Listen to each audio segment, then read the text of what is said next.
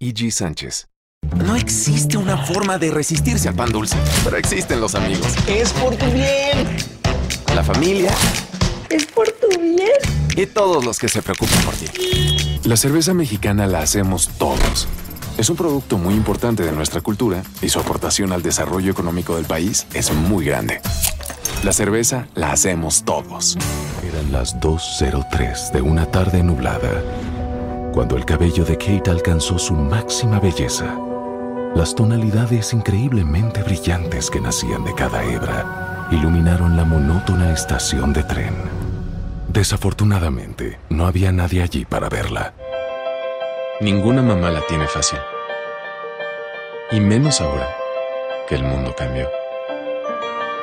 No la tiene fácil porque tiene que dejar la incertidumbre fuera de la casa. Solo para hacernos sentir que aquí adentro todo está bien.